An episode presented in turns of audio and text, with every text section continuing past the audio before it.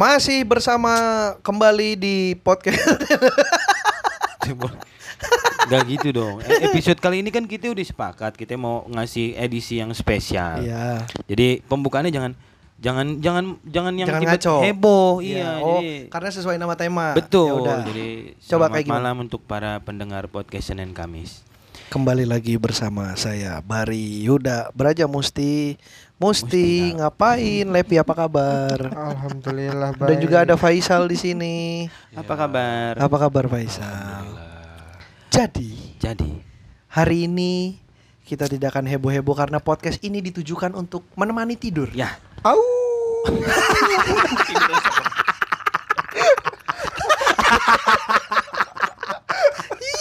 Bagus lu, Le. Udah mulai bisa masuk. Udah mulai bisa masuk. Gue yang kejelasnya aja apa di sini. Udah tiga episode kan lu bareng-bareng sama kita. Udah tiga episode berarti udah mulai ketemu nih. Udah mulai ketemu kan lu. Kayak kemarin gua. Iya, enggak apa-apa. Mm-mm. Jadi hari ini kita akan karena gini, sekarang itu sudah tidak banyak. Ya. Bahkan kayaknya udah hampir enggak ada. ada. Hampir tidak ada. Ya. Orang-orang yang membacakan kisah-kisah hmm. sebelum tidur. Betul. Padahal zaman kita kecil dulu, mm-hmm. gue tuh masih diceritain. Gue uh, waktu masih kecil tuh masih suka diceritain cerita-cerita Alkitab. Mm. Kisah-kisah bener. Nabi ya. Di Alkitab ya. Sama om gue, sama mm. nyokap gue masih suka diceritain dulu. Mm. Zaman kecil, sebelum tidur. Mm. Lu gimana? Ya, ya, ya. Sama gue juga dulu masih. Alkitab juga? Kata lu sama. Beda gue kalau gue. Oh. Uh. Nggak sama berarti. Iya. Kalau dulu gue suka didongengin cerita-cerita waktu kakek gue lawan tentara Jepang. Serius? Oh, serius. Kakek lu ngelawan tentara Jepang? Oh, oh ceritanya nggak tahu fiksi, nggak tahu nyata. Yang ceritain siapa? Kadang-kadang kakek gue sendiri, oh. kadang-kadang mak gue gitu. Kakek lu pejuang berarti? Ya bisa dibilang gitu kali. Karena ngelawan penjajah. Oh, oh. Ini ada apaan di bahu gue? Cicak-cicak. Anak cicak. Udah, udah lewat, udah ke hordeng. Aduh anjing. Lu geli sama cicak ya? Geli, panik. Waduh anjing, kalau kecoa teriaknya bisa lebih kencang lagi, Pak. Jadi enggak pengen heboh jadi heboh semua gitu. Ya, heboh lagi aja. Uh. Gitu kalau gue. Kalau lu? Gue sering ya cerita nabi gitu sama bapak gue sama ibu gue. Yang lebih seneng lu kalau ceri- siapa yang cerita? Uh, kalau ibu, gua, ibu, kalau gue nyokap ya nggak tahu yeah. kenapa nyokap gue. Karena anak laki-laki bro dekatnya sama. Iya ibu. iya kayaknya ya, biasa iya. gitu. Iya. Ah, biasa gitu. Ah enggak di rumah gue adek gue yang cewek juga nggak deket tahu bokap gue. Oh iya. Pas masih kecil mungkin deket iya, bro. Pas masih kecil biasa bro. Berasanya tuh pas masih kecil bar. Iya kali ya. Uh-uh. Iya. Kalau udah gede enggak ya? Mm. Udah nggak gede mau udah ya biasa aja. Lu Sal? Gue dulu suka dibeliin ini buku cerita. Oh gitu. Berarti lu baca sendiri? Enggak, dicerit, dibacain oh, sama nyokap. Itu gue lu... paling suka ini apa? Ikyusan. Hah? Ada dulu buku ceritanya. Oh ya, iya, ta- iya gue tahu Ikyusan. Uh, tapi kok aneh banget. Gue suka. Uh, Yuda dibacain cerita kakeknya, masih uh, ada hubungan dengan keluarga. Hmm. Gue diceritain cerita-cerita Alkitab, hmm. hubungan dengan ya agama. agama. Lepi juga nabi. Kok lu Jepang sendiri sih? Emang kakeknya gua... Yuda ngelawan penjajah Jepang loh. Lu malah melestarikan Jepang. Ya nyokap gue berarti yang bantuin Jepang. Bidang juga. Lu nggak mikir, lu nggak mikir perjuangan kakeknya Yuda. Udah capek-capek cerita. Berarti nyokap gue durhaka juga. Kakek gue juga melawan Jepang. Nah, eh temen kakek lu kali. Mungkin kayaknya ketemu iya. dah. Dulu gue tuh pertama kali tahu. Kakek na- lu batalion berapa? Batal. Gak jadi nggak jadi. Uh, uh, jadi, jadi ke P S G jadi. Emang nggak jadi singa kan? Batalion. Batalion. Anjing gua Lion klub bola tadi makanya gua udah ngelawak ke P S G anjing lu Lepi enggak dibantu. Soalnya gua juga tadi mau bantu. Ah kok ke P S G? Ah udah gua enggak ngerti. Gua cuek aja. Udah dong aku tidak paham bola. Makanya gua ngadepnya ke Lepi bukan ke aku lu. Aku tidak paham bola. Eh Lepinya ngelawak juga. Ditiban. Cukup. Anjing yang mau tidur kaget. Kalau udah bilang ini dongeng eh dongeng cerita cerita pengantar tidur. Tapi suaranya diberat-beratin dong. Iya makanya. Gue lagi ngerokok bar lu gue aduh anjing. Katanya di berat-berat. Ya enggak begitu berat. Itu bukan berat lah. Dada. Itu kayak kan suaranya di berat-beratin. Lucu banget. Lucu banget lagi itu anjing. Itu kan berat. Itu kan berat dong. Suara kalau diberat-beratin begitu lah. Aduh anjing. Harus suara diwibawa-wibawain baru tuh kayak selamat malam oh, para penyiar, pendengar. Penyiar jadul, penyiar jadul. Itu kalau suara di berat badannya gitu. Aduh. Selamat malam. Suatu hari ada seekor buaya. Ya. Ada efek hewan. Ada efek hewan. Udah masuk jadi efek hewan aja kalau diceritain. Lucu banget suara di berat-beratin ya. Suara di berat-beratin. Tuh gue kalau lagi gini aduh, on fire dude. Aduh. Yang penting siangnya gak bikin podcast. Iya kemarin lu bikin tujuh. Gue tuh kalau abis bikin podcast Comika terus kesini abis gue ngempos episode kedua wajar. Abis energi gue iya. Wajar. Gak bisa nih keluarin suara-suara berat gini. Kayak gimana? Ngaruh ya. Capek lab gitu. Itu capek tau. Aduh, aduh, aduh. Ya, ayo siapa yang mau mulai nih kira-kira? Kita mau... mulai, kita mulai cerita. Jadi kita baca kita, baca cerita kita, anak. Uh, kita akan upload hari ini malam untuk teman-teman menemani tidur. Atau yang punya anak tidur sama anak. Betul. Bisa tidur sama anak. Di depannya ada. Ada gitu. Diulang lagi. Pada suatu hari tiga belas orang kakek-kakek. Aduh Bar, gue pegel Bar, sumpah Bar. Pegel Bar gue Bar. Aduh, aduh, aduh, aduh. Respon anaknya gue udah mikirin tuh. Iya, respon. Aduh, aduh. Oke, ini ini gue kepikiran ya karena itu. Karena gue ngerasa kok udah gak banyak ya yang baca cerita anak-anak ya. Karena kemarin gue tanpa sengaja uh, ngebaca soal uh, dongeng anak itu. Uh-huh. Gue lupa ada ada artikel apa gue baca uh-huh. soal dongeng anak. Terus gue baca-baca, gue aja bacanya masih seneng gitu. Yeah. Maksudnya baca cerita-cerita zaman yeah. dulu kayak nostalgia. Yeah. Uh-huh. Yeah. Yang karena kita, kita udah pada tahu. Iya, kita tumbuh yeah, dengan cerita-cerita betul. Zaman oh, itu. Betul. Nah kita kan coba mulai cerita ya. Satu-satu. Ya. Dimulai dari, dari Faisal dulu lah. Faisal boleh. Cerita soal apa Sal? Dongeng anak-anak yang terkenal apa sih dulu? Ini nggak tahu kancil. Lu dulu gitu. Ngumpulin uh. ini nggak buku buku dari Denkau? Oh iya, buku itu cerita rakyat. rakyat. Ah, ah, enggak, iya, cerita iya, iya. rakyat. Dari Denkau pak? Iya benar benar. Ada Denkau ada. Ya? Gue ngumpulin ini gue tatang es dulu. Ya beda referensi jangan. Cerita neraka lu udah baca. Tapi lu semakin banyak punya buku Denkau itu lu sangka orang kaya. Iya, iya. Karena, karena beli susunya karena, mulu, iya. beli susu mulu. Oh iya benar. Gue nggak gue gue nggak minum itu soalnya. Iya iya. Terus dulu dapat V C D juga. V C D. V C D apaan? V C D itu cerita rakyat itu. Oh iya. Jadi ada ada buku, iya terus ada versi V C D-nya. Oh, dinarasiin kartun gitu. Dinarasiin. Oh. Di, di, suaranya berat.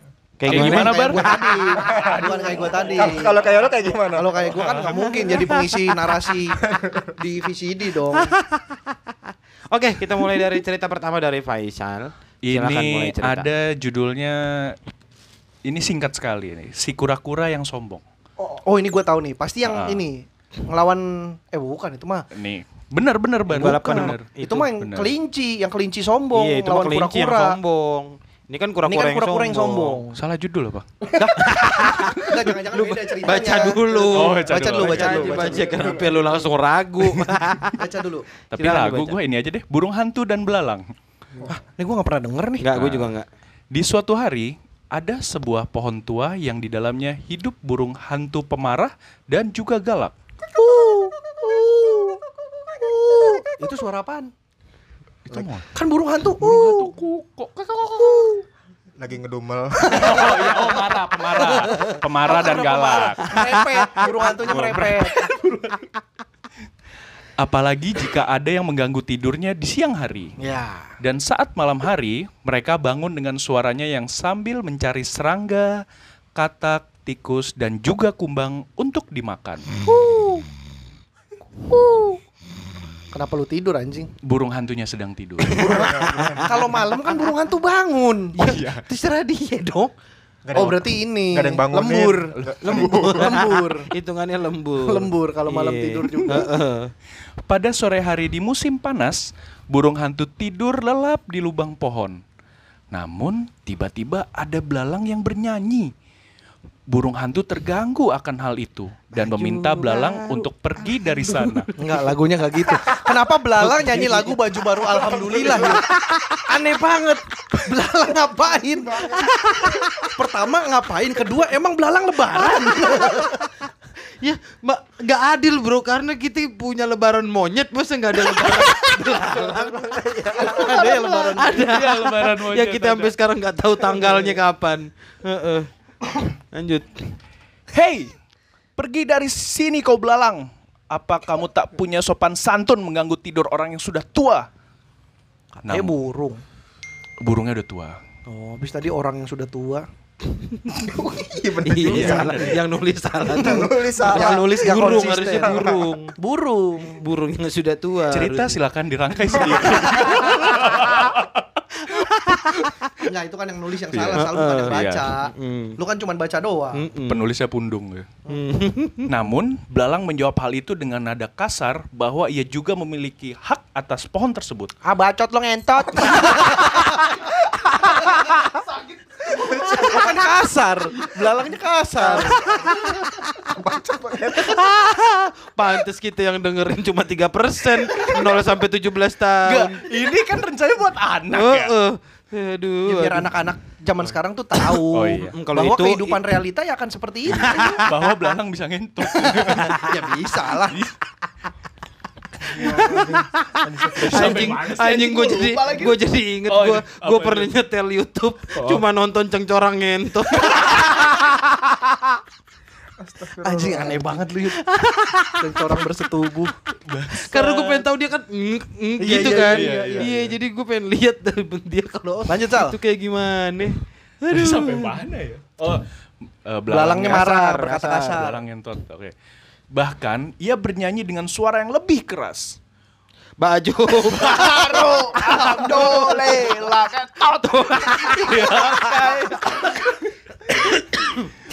Burung hantu menyadari bahwa berdebat pun tidak ada gunanya. Hmm. Sementara siang hari matanya masih rabun sehingga ia tidak bisa memberi hukuman kepada belalang tersebut. Oh iya benar, burung bener. Hantu kalau siang nggak bisa ngelihat, nggak jelas nggak jelas. Ya rabun, ya. Rabun ayam.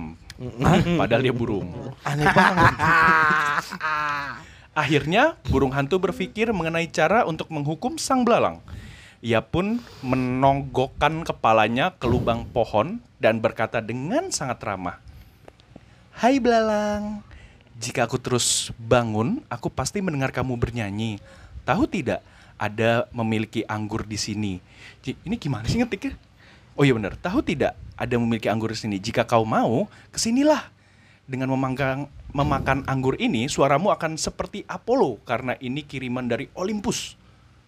Maksudnya suaranya segede gundu. Apollo. Apollo. Apollo. Apollo. Oh iya ya. Gundu iya. Kenapa sih kok suaranya jadi ap- sebagus Apollo? Jadi suaranya si belalang mirip suara pesawat ulang-alik. Lebih berisik aja.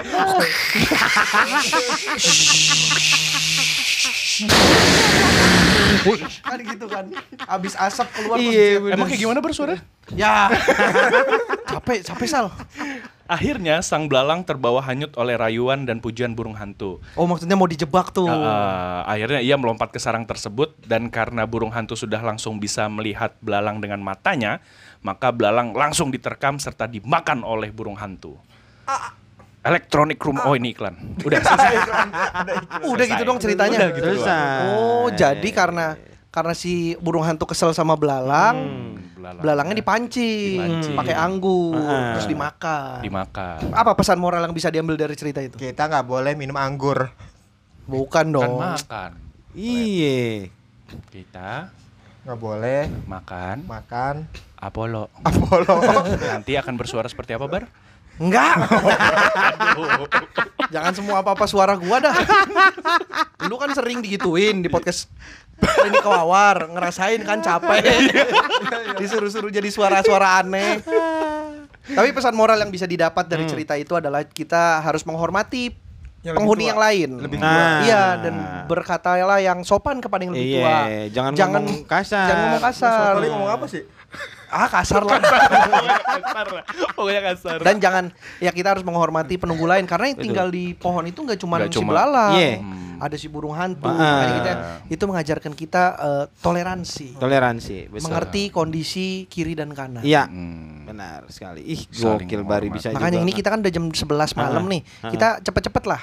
Ini tetangga nanti marah. kita udah baca dongeng, masa kita tidak menerapkan? Oh, iya benar. Iya, iya, karena nanti kita karena di... ini tinggal di sini kan bukan cuma gua, mm-hmm, ada, ada juga burung hantu. Burung hantu. Nanti kita dipancing juga. Dipancing ntar pakai anggur. Iya benar. Malah makin berisik. Oh, mabok. Oh. Lepi. Lepi. Nah. Kisah pohon apel. Wah, apa nih kisah pohon apel? Gua kayaknya enggak pernah denger. Iya. Kecuali si si siapa? Dracula ya, yang ah ini Cinderella enggak yang nemuin apel jatuh. Oh, ini. Gravitasi. Oh, Newton, itu Newton Newton. Eh. Iya, benar. Dongeng Newton. Tentang Newton gila. Eh, hah? Kan sih gravitasi siapa ya? Ya kenapa dongeng Newton?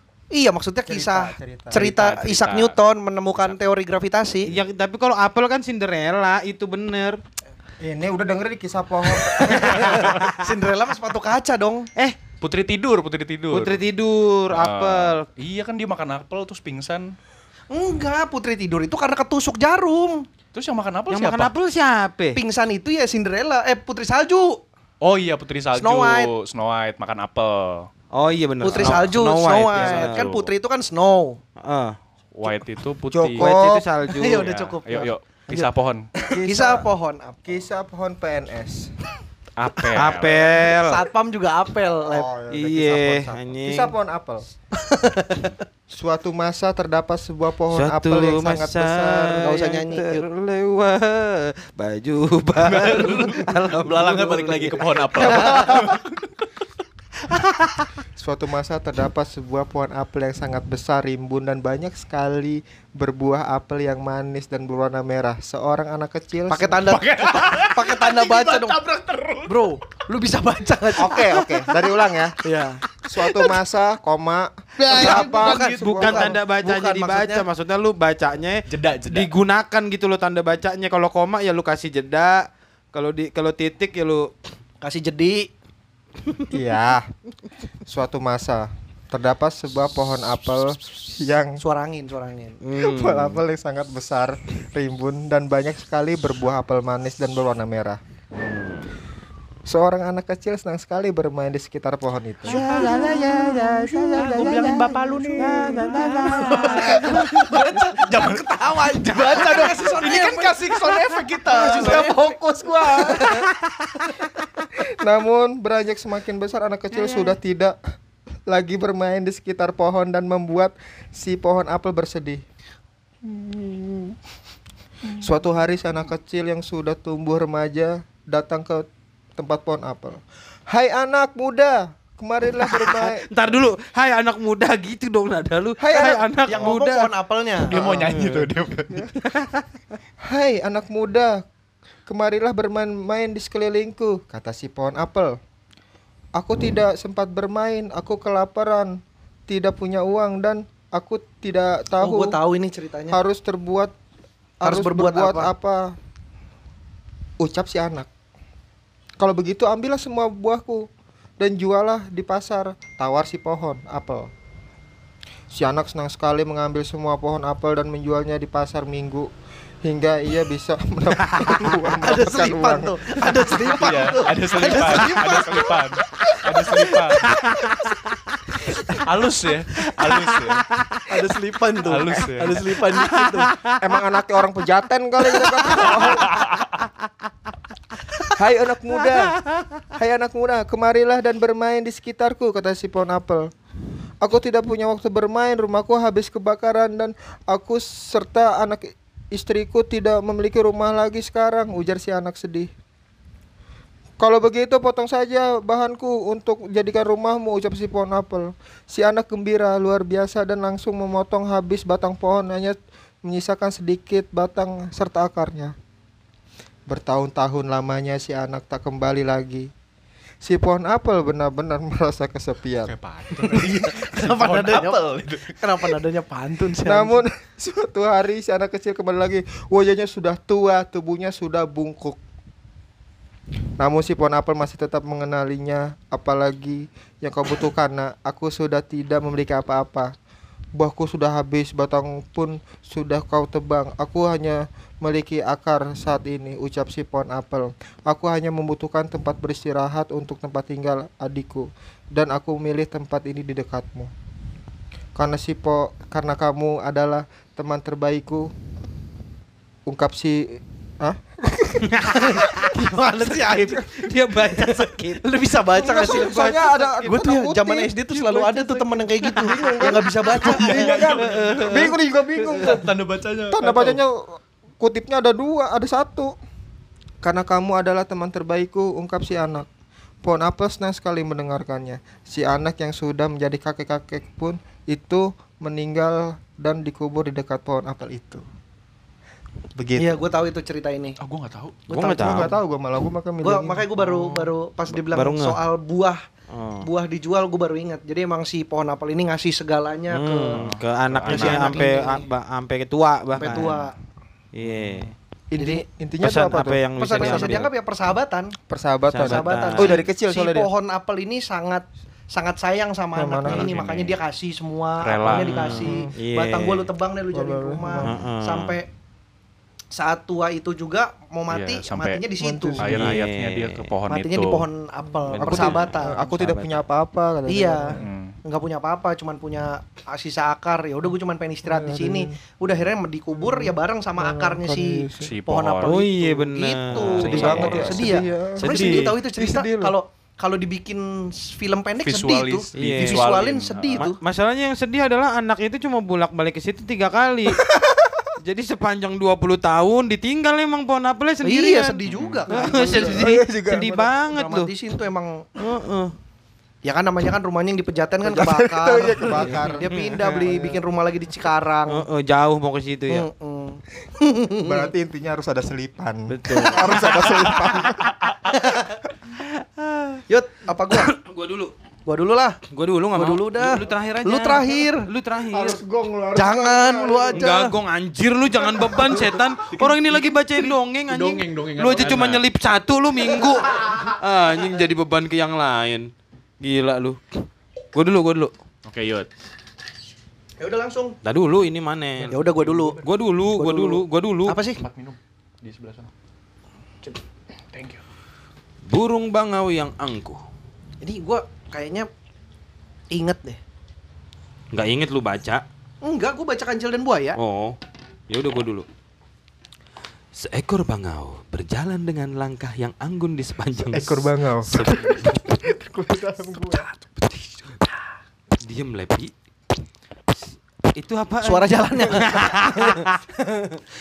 Seekor bangau berjalan dengan langkah yang anggun di sepanjang sebuah sungai kecil. Matanya menatap air sungai yang jernih. Leher dan paruhnya yang panjang siap untuk menangkap mangsa di air sebagai sarapan paginya. Saat itu sungai dipenuhi dengan ikan-ikan yang berenang. Tetapi sang bangau merasa sedikit angkuh. Sang bango eh, eh, eh sang bango. Kenapa? Gak enak kan digituin. Gatel bet, gatel bet. Kalau ada sesuatu gatel, pengen dikomentarin iya, itu harus dikeluarin. Gak apa-apa. Tetapi sang bangau merasa sedikit angkuh di pagi hari itu. Saya tak mau makan ikan-ikan yang kecil. Bencong ya. Katanya kepada diri sendiri, ikan yang kecil tidak pantas dimakan oleh bangau yang anggun seperti saya. Oh, oh. Sombong. Sombong. Merasa high level. High level. Karena udah di Perancis kan. Huh? Anggun. Oh. Oh. Aku. Hah? Jadi jadi duta Silon Seven. Ya nggak bisa dong. Ya lucu banget anjir. Aku jadi duta Silon Seven. Ya nggak bisa dong. Aku kan anggun. Ya lu yang mulai Yud. Lu anjing-anjing. Lu yang geser ke anggun. Ya gue sambut. Tidak. Kata sang bangau. Saya tidak akan merepotkan diri saya untuk membuka paruh dan memakan ikan sekecil itu. Hmm.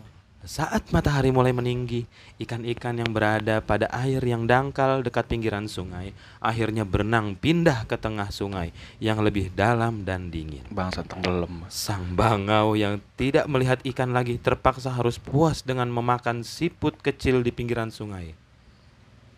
Enak udah. Dong Yud. Udah. Udah. Ya, apaan? Apaan bos? Eh, masa begitu doang? Kok pendek begitu doang? Amat sih. Bawahnya ada lagi kali. Enggak ada, anjir udah. sepuluh film kartun terbaik yang untuk anak. Enggak, enggak, ya, anjing, bukan, aneh banget. Bukan, itu berita. Berarti kalau cuma gue pikir, enggak, ya gue pikir tuh ada, ada sebab lanjutannya. Akibat. Biasanya ya, kan kalau sombong kan gitu kan. Sombong ntar akhirnya. Udah apa? Itu tadi akib... cuman makan siput akhirnya. Ya udah. Enak, enak. Iya, iya, makan seafood. Bukan siput. Oh, si seafood kan kalau kita bilangnya siput. Iya, tapi itu kan yang dimaksud tutut. Oh. Ah, enggak oh. mau bercandain ah. Gue bercandain. Gue juga tahu sih. Jangan deh. Nggak, tapi oh, lu tahu tutut kan? Kayak nah, tutut, kayak sawah. Lepi dong yang nggak tahu. Lepi emang kocak. Taman lu mini, depan taman mini. Gak punya, dia nggak punya wawasan. Jualan tutut, uh-uh. depan taman mini. Udah itu aman. Iya. Deh. Ah anjir nggak tahu gue. Ya udah ntar aja. Di taman mininya juga yang punya tutut. Bener, bener, bener, bener. Ini keluarga Centini. Udah udah lanjut, ya, ayo dong dongeng Bari. Masa gitu doang cerita aneh banget. Nah, ya udah lu lu gitu. Cerita ntar gue cari cerita nah, lain. Udah. Ceritanya kocak cerita abis nih. Kan bukan soal gue. Kancil dan buaya. Ya, nah, ini pasti familiar ini, dong. Ini kancil. Kancil ini seru dan nih, buaya seru sering nih. nih. Gue sering seru nih. Suatu hari ada seekor kancil yang sedang berjalan-jalan di dalam hutan untuk mencari makanan. Karena makanannya di sekitar karena makanan di sekitar kediamannya telah berkurang. Sang kancil pun pergi untuk mencari di luar kawasannya. R H K adalah oh, kancil lewat ini. Iya, lewat Bekasi, Bekasi. Lewat, lewat B C P, iya, depan B C P. Di tengah jalan, ia harus menyeberang sungai yang dihuni banyak sekali buaya besar yang sangat lapar. Kancil pun berpikir sejenak, lalu ia mendekat ke tepi sungai. "Hai buaya, apakah kau sudah makan siang?" "Belum," tanya kancil dengan suara yang dikeraskan. Gimana? Tadi kan udah. Gimana? Dikeraskan. Oh. "Hai buaya." Oh. Beda bukan, dong. Bukan suara berat. Bukan suara berat. berat. Tak lama kemudian muncullah seekor buaya dari permukaan air. "Siapa yang berteriak siang-siang begini? Mengganggu tidur saja." Oh, ini kayak burung hantu nih. Diganggu siang-siang lagi. Iya iya iya iya iya iya. "Hai kancil, diam kau." Kalau nyuruh diam kenapa disapa dulu ya? "Hai kancil," gitu. "Kalau tidak aku makan nanti kamu," timpal buaya yang lain. "Aku datang ke sini untuk menyampaikan pesan dari Raja Hutan. Jadi janganlah kau makan aku dulu," jawab kancil. Oh, iya, iya. "Ada apa sebenarnya kancil? Ayo cepat katakan," kata buaya. "Baiklah, Raja Hutan memintaku untuk menghitung jumlah buaya yang ada di sini. Raja Hutan hendak memberikan hadiah untuk kalian. Jadi sekarang panggil semua temanmu." Mendengar hal itu buaya sangat senang dan langsung memanggil semua kawannya untuk berbaris berjajar di permukaan sungai. Namun mereka semua ternyata hanya diperdaya oleh si kancil. Oh. Dengan cerdik si kancil langsung pergi setelah menghitung buaya terakhir di ujung sungai dan lolos dari cengkraman buaya yang lapar. Kisah kancil dan buaya mengajarkan bahwa kecerdikan dapat mengalahkan kekuatan. Oh, meskipun berada di situasi sesulit apapun, meski begitu, berbohong juga tidak patut dibenarkan ya bun. Ya bener banget. Bener, bener ada, ada, ada, ada, ada, ada tuh. Ada, ada, ada. Tapi nggak dijelasin bagaimana cara iya. Iya, kalau iya, biasanya kan dulu kan gitu, di, kan, ada detailnya. Iya, buaya apa kancilnya melompat, melompat ke buaya satu, ngitung, dua, tiga, enggak, sampai sepuluh, iya. Begitu di terakhir baru pergi. Iya, yeah. Gitu. Yeah, yeah, benar, ini nggak nggak detail nih. Langsung diperdayakan aja. Iya, ini. Dipersingkat. Pantes suka udah nggak suka ada yang cerita iya, anak-anak lagi. Iya, dipersingkat semua. Itu Yuda lebih ini singkat tadi aja. Dari website nih, dongeng cerita rakyat dot com ini lebih jelas nih. Wah. Si Pitung ya banyak ya. Eh Pitung ada sih cerita rakyat. Itu cerita rakyat itu. Cerita rakyat. Sangkuriang tuh, Joko Tingkir. Kalau yang Tangkuban Perahu tuh. Sangkuriang. Sangkuriang. Uh. Ayo ada lagi nggak? Yuda tuh Yuda. Dongeng Semut dan Belalang. Wah ini oh. Kayaknya gue tahu nih. Ini juga ada nih di Denkau dulu. Ya ada. Semut dan Belalang. Ada, Semut dan Belalang. Lanjut Yud. Diceritakan terdapat seekor belalang tengah bersantai sambil bernyanyi di bawah pohon rindang. Baju baru. Alhamdulillah. Burung hantu tadi. Kan tadi belalang tapi iya, nyanyi. Tapi itu kan yang sama burung hantu lagunya. Emang itu lagu favoritnya belalang. Belalang yang sama. Belalang memperhatikan kawanan semut dari kejauhan yang tengah bekerja keras mengumpulkan bahan makanan. Sesekali, belalang menertawakan apa yang sedang dikerjakan kawanan semut. Kemudian belalang mendekati kawanan semut. "Untuk apa bersusah payah mengumpulkan makanan? Makanan udah melimpah ruah di sini," kata belalang. Ini gue tahu nih ceritanya. "Musim dingin akan segera tiba. Kami mempersiapkan diri agar bisa bertahan hidup," jawab adek keteng. Anjing lucu banget. Anjing lucu, anjing lucu banget. Anjing lucu banget. Semut bawa Hot Wheels anjing. Semut bawa ini. Semut bawa Hot Wheels. Ini kalau yang dengerin tahu adek keteng pasti responnya sama. Iya. Kagetnya sama pasti. Tapi gue yakin banyak yang nggak tahu sih. Tapi sayang banget. Iya, sayang buat itu unik. Lucunya buat kita kita doang. Tapi kayaknya apa? Covernya dia aja, foto dia aja. Iya boleh. Semut bawa Hot Wheels. Semut bawa Hot Wheels. Semut bawa Hot Wheels. Itu kan tikus makan sabun ya. Belalang membiarkan ucapan semut sebagai angin lalu sampai musim dingin tiba. Belalang menangis karena merasa kedinginan serta kelaparan. Seluruh wilayah yang sebelumnya menyediakan banyak makanan pun mulai tertutup salju tebalai. Tebal. udah, udah, udah. Yang bener yuk. Yang bener loh. Soalnya dulunya gitu udah kan? Lagi anjing. Ada ada detailnya. Iya, iya ada sebab ini akibat. Ini dialognya atuh doang udah. Ini mana sih web yang dia yang dongengnya panjang gitu. Gua kira belalang akhirnya kelaparan di tengah musim dingin. Iya. Gua kira iya. Gitu kan. Kalau gua masih detail tuh gua. Iya ya. Nih gua nih, gua nih. Oke okay, oke okay, oke. Okay. Beruang dan lebah. Banyak banget ya. Hewan dan hewan ya? Iya, karena hewan. Emang kayaknya emang itu kan emang, oh, untuk fabel dulu iya, namanya. Iya, fabel. Fabel. Oh, fabel. Fabel. Fabel. Dongeng tentang hewan. Iya, uh, yeah. Makanya fabel. Dan kau juga ada dua edisi. Bener. Edisi hewan sama edisi cerita, cerita rakyat. rakyat. Oh iya iya iya. Betul betul. Ayo yo. Si Malang Pemimpi gue dulu. Oh. Si Malang Pemimpi tahu enggak lu? Dongengnya.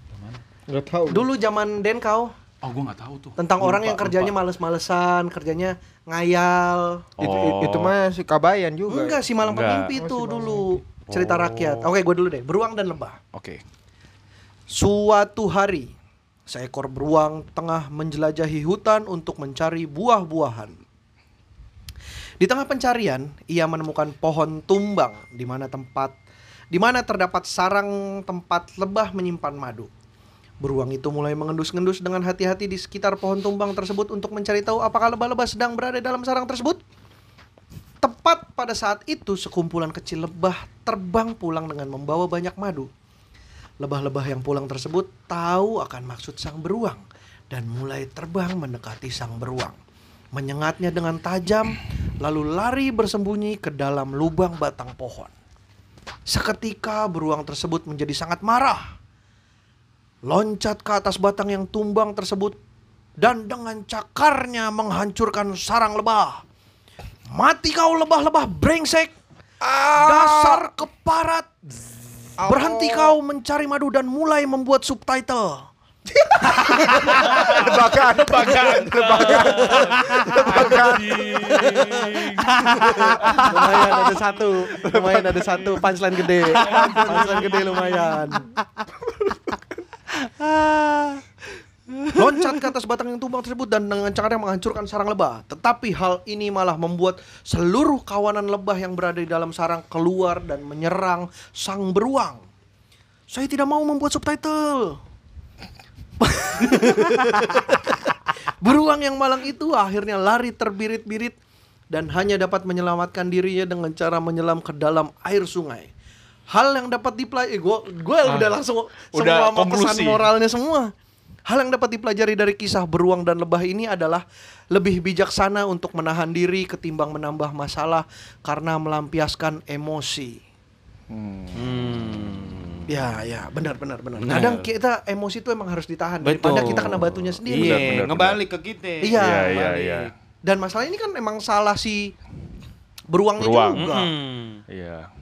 Madu punya orang, punya lebah, hmm. diambil. diambil. Oh. Kan maling namanya. Iya. Yeah. Kenapa jadi dia ngomel, dia ngamuk? Iya kan itu kan kayak maling, ketangkap warga, mm. digebukin, marah. Iya, gebukin balik. Warga gebukin balik. Iya benar. Iyalah. Iya. Itu pesan moralnya. Tapi emang bener ya, lebay itu emang harus bikin subtitle juga ya. Iya. Iya kan. Pergilah. Lalu bikin subtitle. Lanjut ayo lanjut. Eh Yud, gue yang panjang, gue yang panjangan coba. Ini Lepi dulu. Enggak enggak gue belum belum nemu. Dah. Tuh Yuda ada yang panjang tuh. Dari tadi pendek mulu kagak ding jelas dongengnya anjing. Emosi gue. Akhirnya dapet nih. Gue pengen cerita gitu. Ayo ayo ayo. Kayaknya seru membaca dongeng. Ayo ayo. Sekarang langsung yuk. Cepetan. Di, di, di sebuah hutan mm-mm. dengan pohon-pohon yang lebat dan daun-daun yang hijau, seekor bangau sedang berjalan dengan kaki oh, panjangnya ke sebuah sungai. Udah kan tadi di Yud. Untuk menangkap ikan dan kodok. Yud ini udah oh, Yud. Ada tambahan beda. Kodoknya, barbar. Tadi oh, ikan tadi doang. Ikan doang. Ini ada sekarang kodoknya. Kodok. Untuk menangkap ikan dan kodok. Paling nambah dialog kodok doang.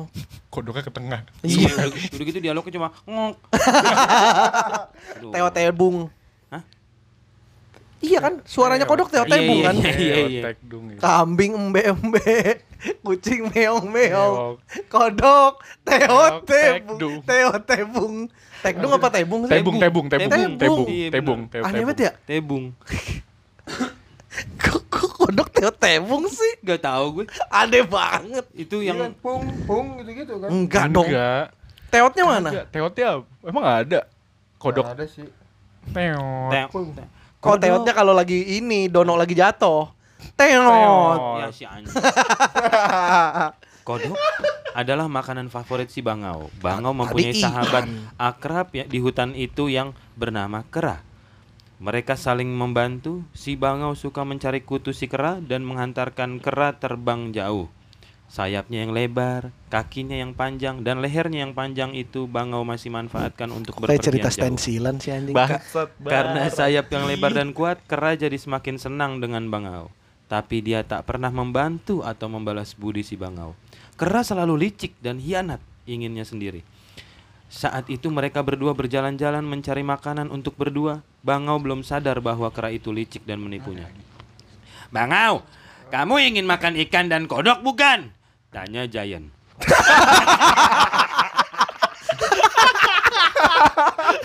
Padahal, padahal suara Suneo. Tanya Giant. Anjing. Bangau yang sedang mengambil buah pir yang berjatuhan dengan paruhnya menoleh dan mengangguk. Kasihan, kalau begitu kau cari ikan dan kodok yang banyak, serta aku mengambil pisang dan buah-buahan yang lain, ucap kera. Kau betul kera. Ya sudah, sampai jumpa, pamit bangau yang sudah asik. Itu udah narasi. Kenapa suaranya belum berubah? Lo kalau mau main voice actor gitu, voice acting gitu, berubah dong. Udah di-cut aja ini sama gua. Kau betul kera. Ayo udah ba- bangau pamit yang sudah asik pergi ke sungai. Kera pun yang pintar memanjat dapat Kera pun yang pintar memanjat dapat mengambil buah-buahan dengan cepat dikumpulkannya anggur, apel, pir, pisang, dan leci dan diletakkannya di bawah pohon rambutan, tempat janjian mereka berdua. Bangau, bangau kau maunya saja ditipu olehku. Hahaha. Tawa kecil kera lalu melahap sepotong pisang. Oh, bukan begitu nadanya. Bangau, bangau, kau maunya saja ditipu olehku. Hahaha. Tawa kecil kera lalu melahap sepotong pisang. Bangau pun mendapati banyak ikan dan kodok, tapi ia terkejut bahwa buah-buahan untuk mereka berdua telah habis. Kera pun malah mengambil satu ekor ikan lalu dibakarnya di atas batu yang panas. Di mana buah-buahannya? Tanya bungau, tanya bangau heran. Dia juga belum. Bos, ini panjang banget ternyata. Mampus. Bos. Yang tadi gue pendek. Udah yang... terusin, nanggung. Ya, bos panjang banget. Bos. Udah panjang terusin. Beneran. Bos, tadi ini... lu dikasih yang pendek ngeluh, dikasih yang panjang protes. Di mana buah-buahannya? Tanya bangau heran. Dia juga belum menyangka bahwa kera menipunya. Malah malah kera juga mengambil jatahnya. Bangau, hari ini kaki aku sakit. Tadi aku hanya mendapat beberapa buah, jadinya aku makan karena kau begitu lama. Ucap kera berbohong. Kasihan sekali. Ayo kita serbu makanannya, kata bangau iba. Ini ketiga kalinya dia ditipu oleh kera. Tapi setelah kejadian itu kedua kalinya, bangau tentu sakit hati. Tetapi dia tidak mau memutuskan hubungannya. Kera menyimpan banyak makanan dan sisanya hanya untuk bangau. Lusa, kera ingin menipu lagi. Dia ingin pulau. Dia ingin ke pulau. Dia ingin... Ini apa ya? Dia ingin ke Pulau Medang. Tak mungkin ada yang mengizinkan meminjamkan perahu pada kera. Lagi pula hari ini warga Bangau sedang susah mencari makan karena akhir-akhir ini sungai menjadi kering. Kera mengetuk pintu rumah pohon si Bangau. Oh, sound effect. Ya ampun, tinggal, tinggal ngomong aja lu, dok dok dok, tinggal gitu kan beres. Takutnya itu efek tukang mie dok dok. Tek tek tek. Mi tek tek. Tang tung ting. Mi tang tung ting. Anjing ribet banget. Bang bang mi tang tung ting. Eh lu mau mi tang tung ting gak? Lewat tuh. Jadi ada botol tiga. Tang tung ting. Beda suaranya. Isi airnya, Isi airnya beda. beda. Anjing. Bangau sedang bangun tidur karena kera terlalu cepat ingin Bangau mengantarkan ke Pulau Medang. Oh selamat pagi kera. Sapa Bangau mengucek matanya yang masih mengantuk. Pakai apa dia menguceknya? Pagi juga Bangau, balas kera. Ada apa kera? Kamu seperti tidak sabar begitu. Kamu mau bermain denganku? Tanya Bangau bertubi-tubi. Bangau, aku ingin kau mengantarkanku ke Pulau Medang. Di sana banyak kodok loh. Dan aku mencari buah sawo. Tipu si kera membuat Bangau bersiap-siap. Ini kelar besok kayaknya. Gak apa-apa. Ini mah beneran didongengin ya teman. Iya. Iya. Gak apa-apa, udah gak apa-apa. Lanjut, lanjut, lanjut. Oke, ayo kita berangkat Bangau. Perintah kera sambil menaiki punggung Bangau. Bangau pun mengepakkan sayapnya yang lebar menuju pulau. Di sepanjang jalan, celotehan dan candaan kera membuat Bangau tak bisa berkonsentrasi. Pulau sangatlah jauh, tapi tidak apa-apa, demi warga Bangau. Bangau pun kelelahan, energinya tinggal lima persen.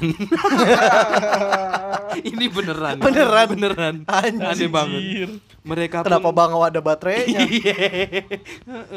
Mereka pun tiba di tempat tujuan. Bangau terbaring di pasir dengan kelelahan. Kera pun asyik memakan sawo yang melimpah. Ketika kera tidur, perutnya membiru karena kekenyangan. Dan setelah Bangau mencari kodok, dia tak menemukannya hingga kera bangun. Bangau, sudah kenyang? Tanya kera pura-pura.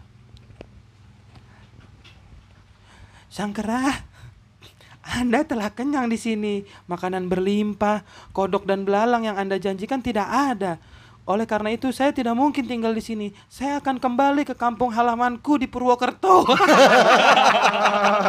Kata Jeki Bar. Kenapa tiba-tiba Bangau ke Purwokerto, anjing aneh banget. Dengan buah sawo yang berlimpah di sini. Oh, ini ada dialognya. Dengan buah sawo yang berlimpah di sini, Anda bisa hidup tujuh turunan. Karena itu besok saya mau pulang. Saya akan menceritakan kepada warga kera tentang hutan sawomu ini. Lanjut Bangau yang sadar bahwa dia sudah ditipu. Mendadak kera terenyak gugup. Ja, ja, jangan begitu.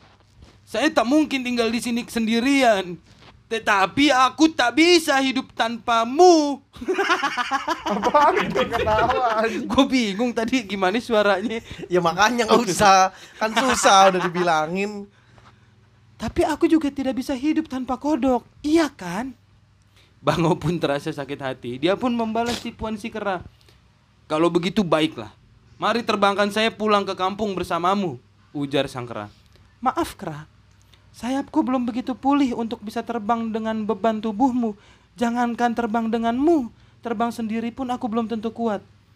Kalau begitu kita tunggu saja sampai Anda pulih kembali kekuatannya. Sang...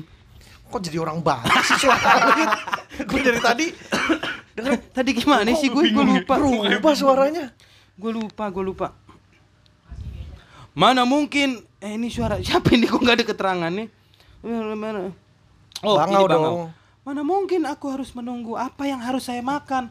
A- apa mungkin saya harus kelaparan di sini sementara kamu punya buah sawo yang melimpah? Saya kira kamu dapat pulang sendiri dengan perahu. Kamu dapat membuat perahu kan? Wah, sang kera pun tertunduk malu. Ia ingat akan kebohongannya. Sebenarnya ia hanya punya sedikit keahlian membuat perahu. Namun karena malunya kepada sang Bangau, ia berkata, "Kalau begitu, bantulah saya mencari tanah liat. Nanti saya yang menempanya." Singkat cerita, Perahu itu sudah jadi. Panjang banget anjing. Enggak singkat. Enggak singkat. Mereka mendorong ke tengah lautan dan berangkatlah mereka berdua. Sang kera naik perahu dengan perasaan takut sekali. Sesekali perahu itu pun diterjang ombak. Wajah sang kera menjadi pucat. Sebaliknya sang bangau selalu berjanji. Pak Juba. Alhamdulillah. Itu lagunya belalang yuk. Itu lagunya belalang. Oh, cover cover. Lagi lagunya gini tuh, lu baca tuh. Cucur humat, cucur humat, bila hancur saya selamat. Itu beneran. Ada ini. Ini lagunya ngeledek banget anjing. Bener. Lagunya ngeledek banget bangsa. Cucur humat. Itu lagu yang dibikin sendiri pas itu. Iya bener. Bener-bener. Tentu saja sang bangau dapat terbang jika perahu itu hancur diterpa ombak. Kemungkinan untuk hancur memang ada, karena perahu itu hanya dibuat dari tanah liat oleh kera yang tidak ahli. Sementara itu mereka telah berlayar jauh ke tengah lautan. Pulau Sumbawa sebagai kampung halaman halamannya telah tampak dari kejauhan. Tiba-tiba badai bertiup dengan kencang. Hujan pun turun dengan lebat. Ombak lautan bergulung-gulung. Oh, Tuhan, ya Allah, Allah, tolong. Dalam waktu yang singkat perahu itu pecah berantakan. Sang bangau segera terbang, sedangkan sang kera bersusah payah untuk berenang.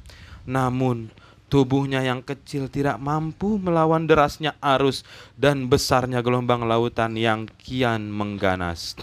Akhirnya sang kera mati ditelan ombak lautan. Lautan tenang kembali. Nun di atas langit tampak sang bangau terbang dengan tenang menuju kampung halamannya di Probolinggo. Udah, udah selesai, udah selesai. Udah selesai tuh. Enggak, ini benar-benar di kita didongengin lu, Yud. Iya, benar-benar panjang banget ternyata. Itu dari mana, Yud? Itu dari, aduh gua lupa tadi webnya. Tahu ah gua lupa udah gua. Bagus tuh, itu baru detail tuh. Iya, iya. Kalau yang tadi mau disingkat-singkat. Iya, dijelaskan. Beneran dongeng ini. Beneran dongeng. Ini jelas banget kan Purwokerto, Probolinggo, Purbalingga. Itu saking detailnya. Saking detailnya. Gua suka kayak gini. Bagus, bagus, bagus.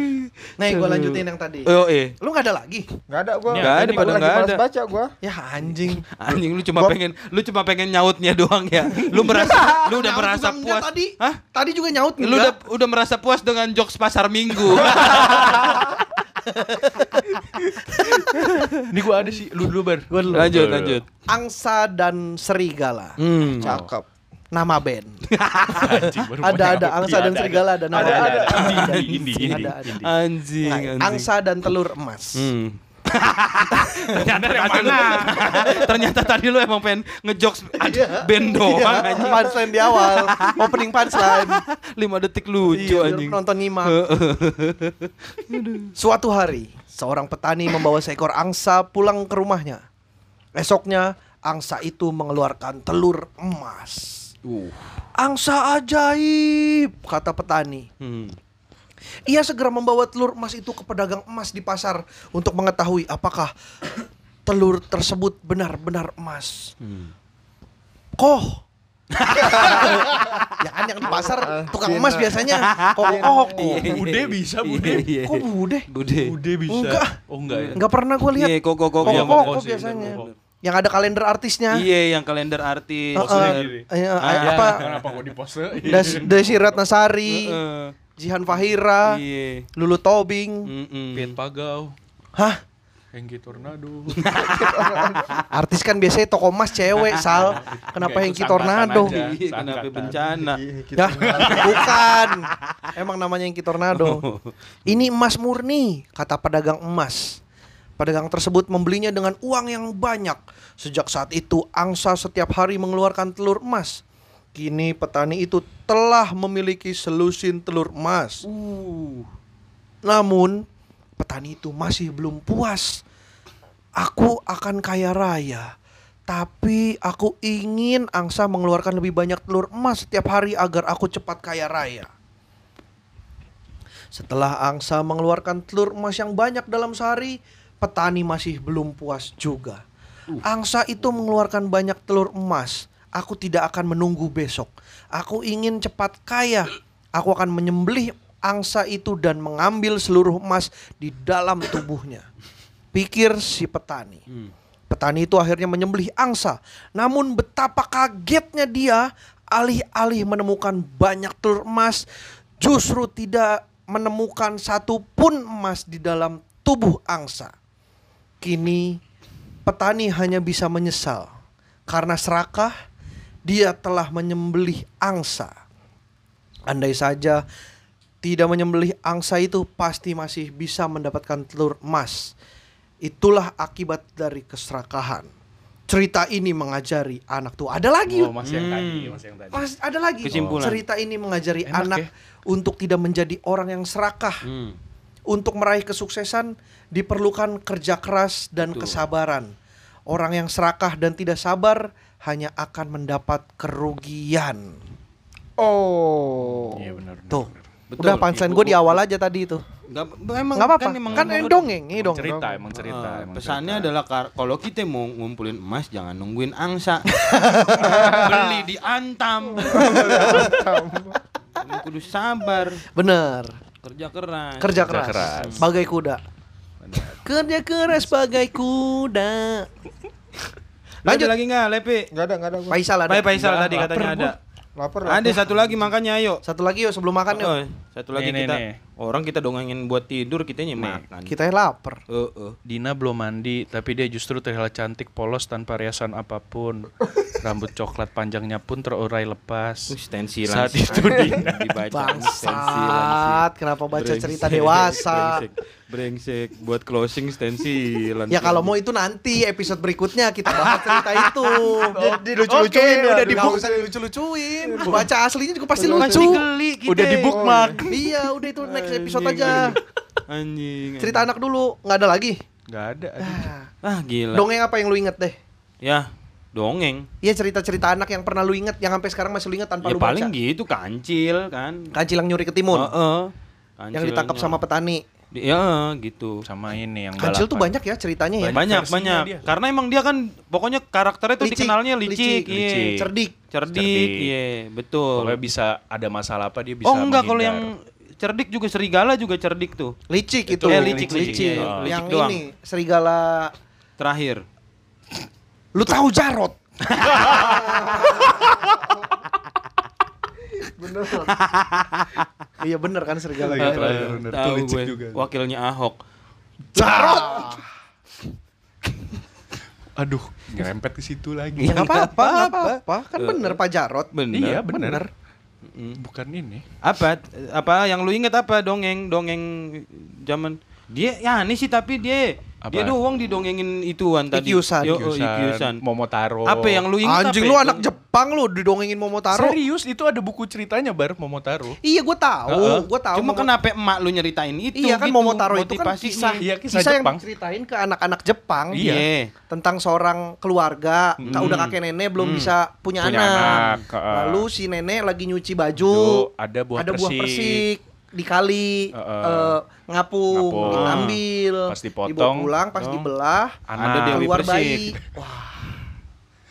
Itu kan mimpiku, mimpi, mimpi manis. Stop, kau mencuri disawer sama kakek-kakeknya. Tapi iya Bar, beneran Ikyusan, Momotaro. Itu kan cerita anak Jepang. Ya gak tau gue, gue diceritainnya kayak gitu. Katanya kakek lu kakek gue nggak nggak pernah cerita soal perangnya dulu. Oh makanya dia nerusin cerita-cerita jarahan Jepang. Jadi iya. waktu kakek lu nahan penjajah Jepang dikasih cerita tuh dari iya, orang Jepangnya dari orang terus Jepangnya. Diterusin ke nyokap lu. Oh, kayak gitu. Cerita ini aja bro, ceritain Hah? Nabi aja ke si Bari, Nabi versi kita. Hah? Cerita-cerita Nabi, kisah-kisah Nabi. Ya, ya, pasti ada yang mirip kan kayak Yunus. Enggak, ya, Yunus yang ada kan. Ditelan paus kan? Iya, ditelan ah. paus. Sama itu mah. Bukan kalau yang disembelih hewan tuh Kain dan Habel. Eh, nama doang beda. Oh, ya kan oh, kalau di lu apa? Uh, Ismail, Ismail, Ibrahim, iya dong. Ismail. Apa sih? Gua Kain dan Habel. Kain dan Habel tuh siapa? Itu yang yang disembelih. Yang disembelih. Oh iya. Yang diganti jadi kambing kan ya, akhirnya kan. Ya. Kalau gua jadi domba. Ismail. Ismail. Iya sama itu. Oh. Ismail. Sama. Iya, iya. Di Bari itu cuma beda ini ya nama. Doang. Nama. Nama Ibrahim Abraham. Heeh. Mm-hmm. Eh lu apa? Kain dan Habel itu. Enggak, bapaknya. Abraham. Abraham. Abraham. Ibrahim. Iya. Ibrahim. Musa. Sama ceritanya oh, sama. sama. Mending nggak dapet cerita Nabi Muhammad gitu doang. Nah kita cerita Nabi Muhammad berarti. Nah gue aja nggak inget. Masalahnya kan di situ. Iya iya iya. Itu panjang beneran tuh. Ya kalau kalau lu apa yang lu inget? Cerita-cerita. Cerita, eh itu tadi kayak si Malang Pemimpi itu cerita rakyat tuh. Hmm. Terus cerita, oh cerita rakyat apa ya dulu ya? Cerita rakyat jadi tuh kayak... itu si Malang Pemimpi tuh j- uh, dia tuh. Uh, Sangkuriang kan cerita rakyat tuh. Iya iya, iya. Paling gitu-gitu yang Sangkuriang, hmm. Malin Kundang. Iya. Oh ini Abu Nawas biasanya. Oh enggak, gue gak pernah oh, diceritain. Malam oh. di Arab begitu, begitu siangnya, siangnya. Itu Arabian Lagu, Night Aladdin. Arabian ya. Night gak tau gue. Aladdin cerita juga ya? Ya. Ya ceritanya iya, si Din Aladdin. Aladdin Ala siapa Aladdin? Aladdin Din Samsudin. Aduh, hmm. nawarin rokok lo. Din Samsudin.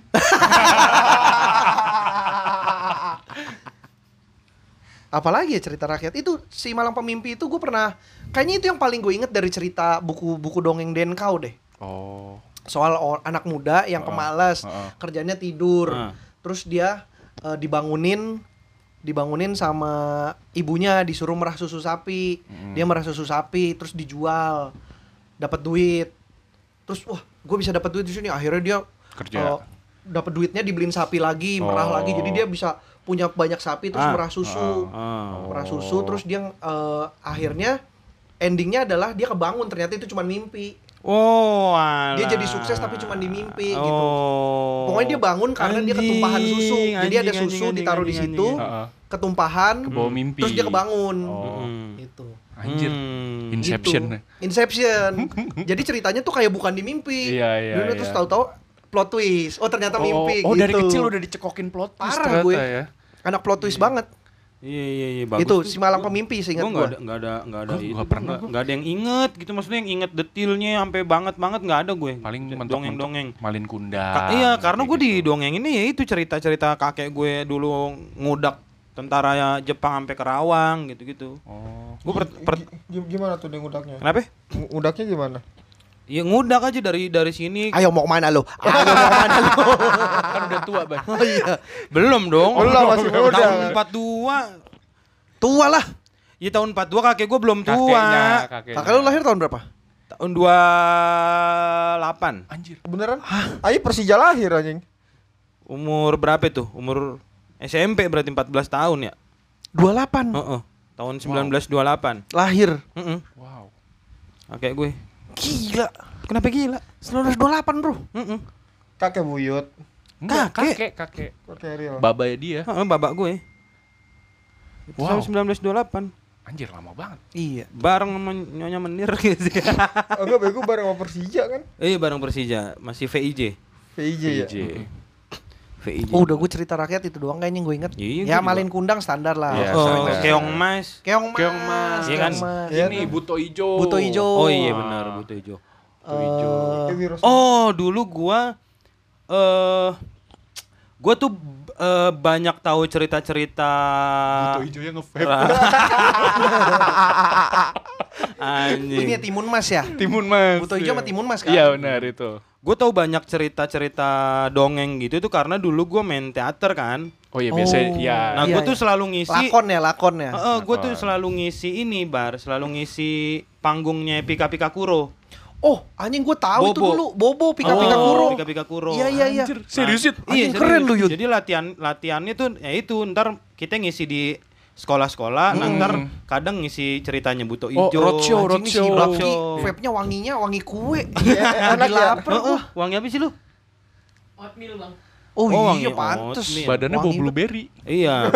Pas jadinya. Iya. Uh-uh. Jadi oatmeal ada ituan blueberry. A- apa tadi Pika-Pika Kuro? Pika-Pika Kuro. Jadi ada. Lu suka baca Bobo nggak? Gak suka, nggak suka. Wah. Tapi lu suka Bobo. Jatuhnya bukan bukan bukan drama teater. Anjing nggak dengerin gue. Pentas teater ya? Iya, operet. Operet, operet.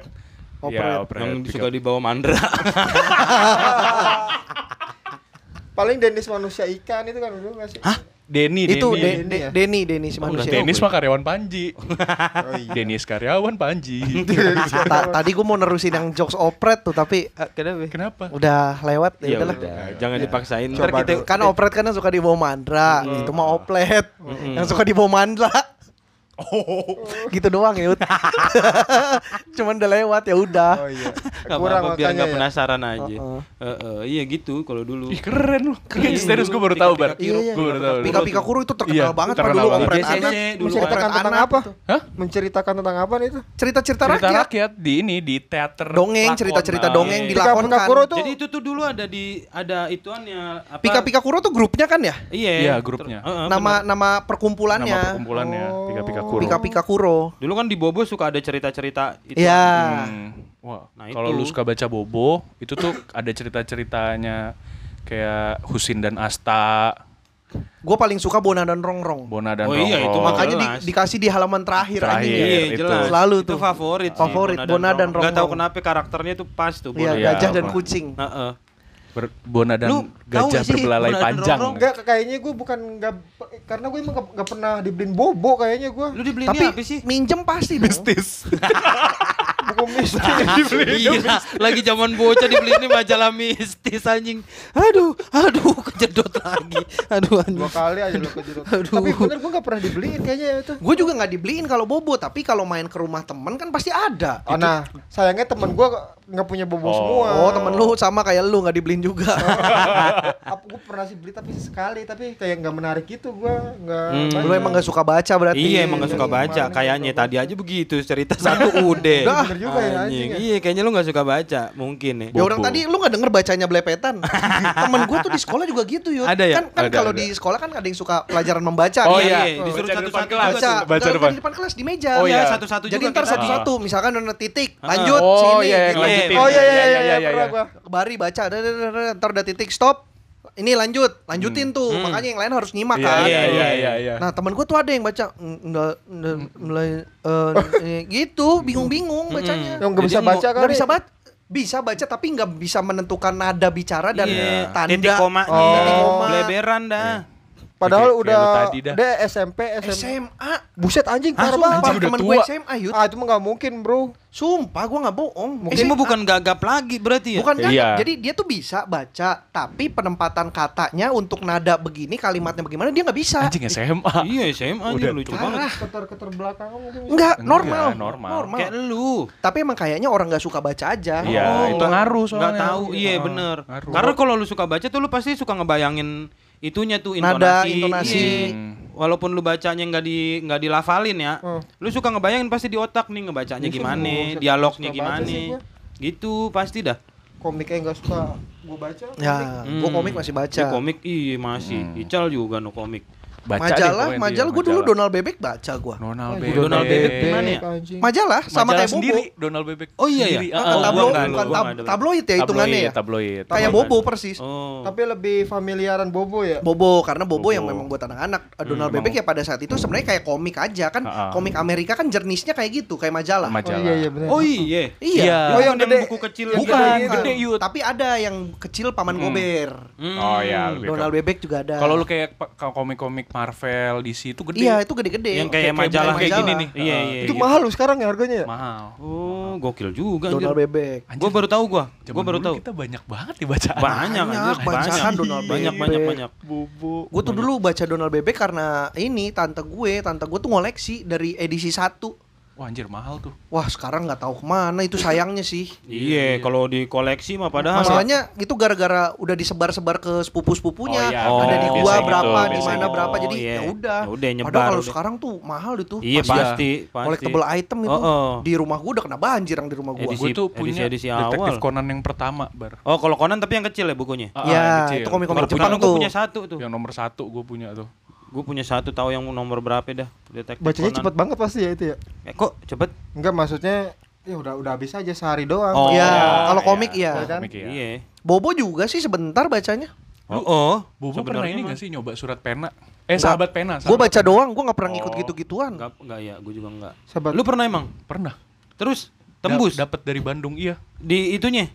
Iya, jadi dia ngirim surat ke gua lagi. Enggak, Om, itu gimana sih sahabat jadi, pena sahabat gimana pena sih? Jadi sahabat pena tuh kayak ngasih alamat. Di... Lu ngirim ke P O Box ya? Heeh, uh, uh, ke P O iya Box. Kan? Uh. Terus terus nanti dari situ tiba-tiba ada yang ngirim surat ke gua, enggak tahu siapa. Yeah. Uh, ternyata uh, anak dari Bandung uh. gitu. Tapi cewek. Cewek. Kenal gak sampai sekarang? Enggak. Wah, coba kenal. Makanya nih teman-teman mungkin ada yang dengar. Nah, siapa namanya? Aduh, lupa. Sahabat pena lu. Lama banget, udah namanya lupa, namanya lupa. Dia.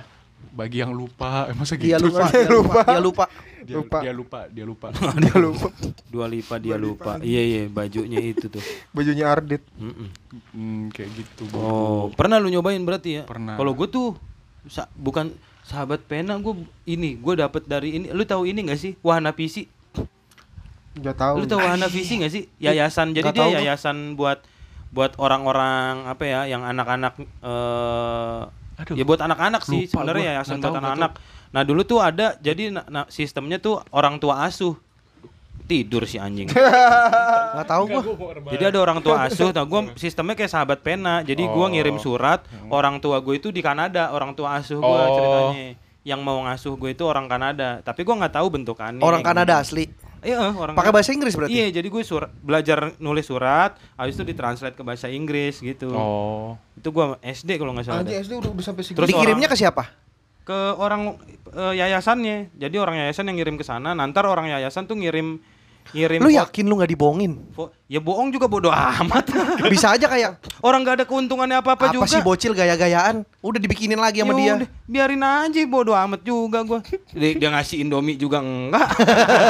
Ini bodoh kalau dia itu bohongan. Iya, uh, uh. Terus buat apa fungsinya orang tua asuh? Ya itu aja buat apa sih namanya buat belajar komunikasi ya. Ngobrol aja ngobrol. Iya, kena punya punya ya itu sahabat pena punya itu. Kenalan iya uh. gitu-gitu aja. Aneh-aneh aja deh zaman dulu. Eh. Iya aneh lah. Ngapain begitu-begitu? Ya, gak ngerti gue. Ngomong gak percaya gitu. gitu-gituan. Gitu dah ada kalau percaya kok sama musrik. Hah? Hah? Percaya kalau emang Hah? Tuh bukan musrik ya? Usia sejam. Kaget. Kenapa lu kaget? kaget.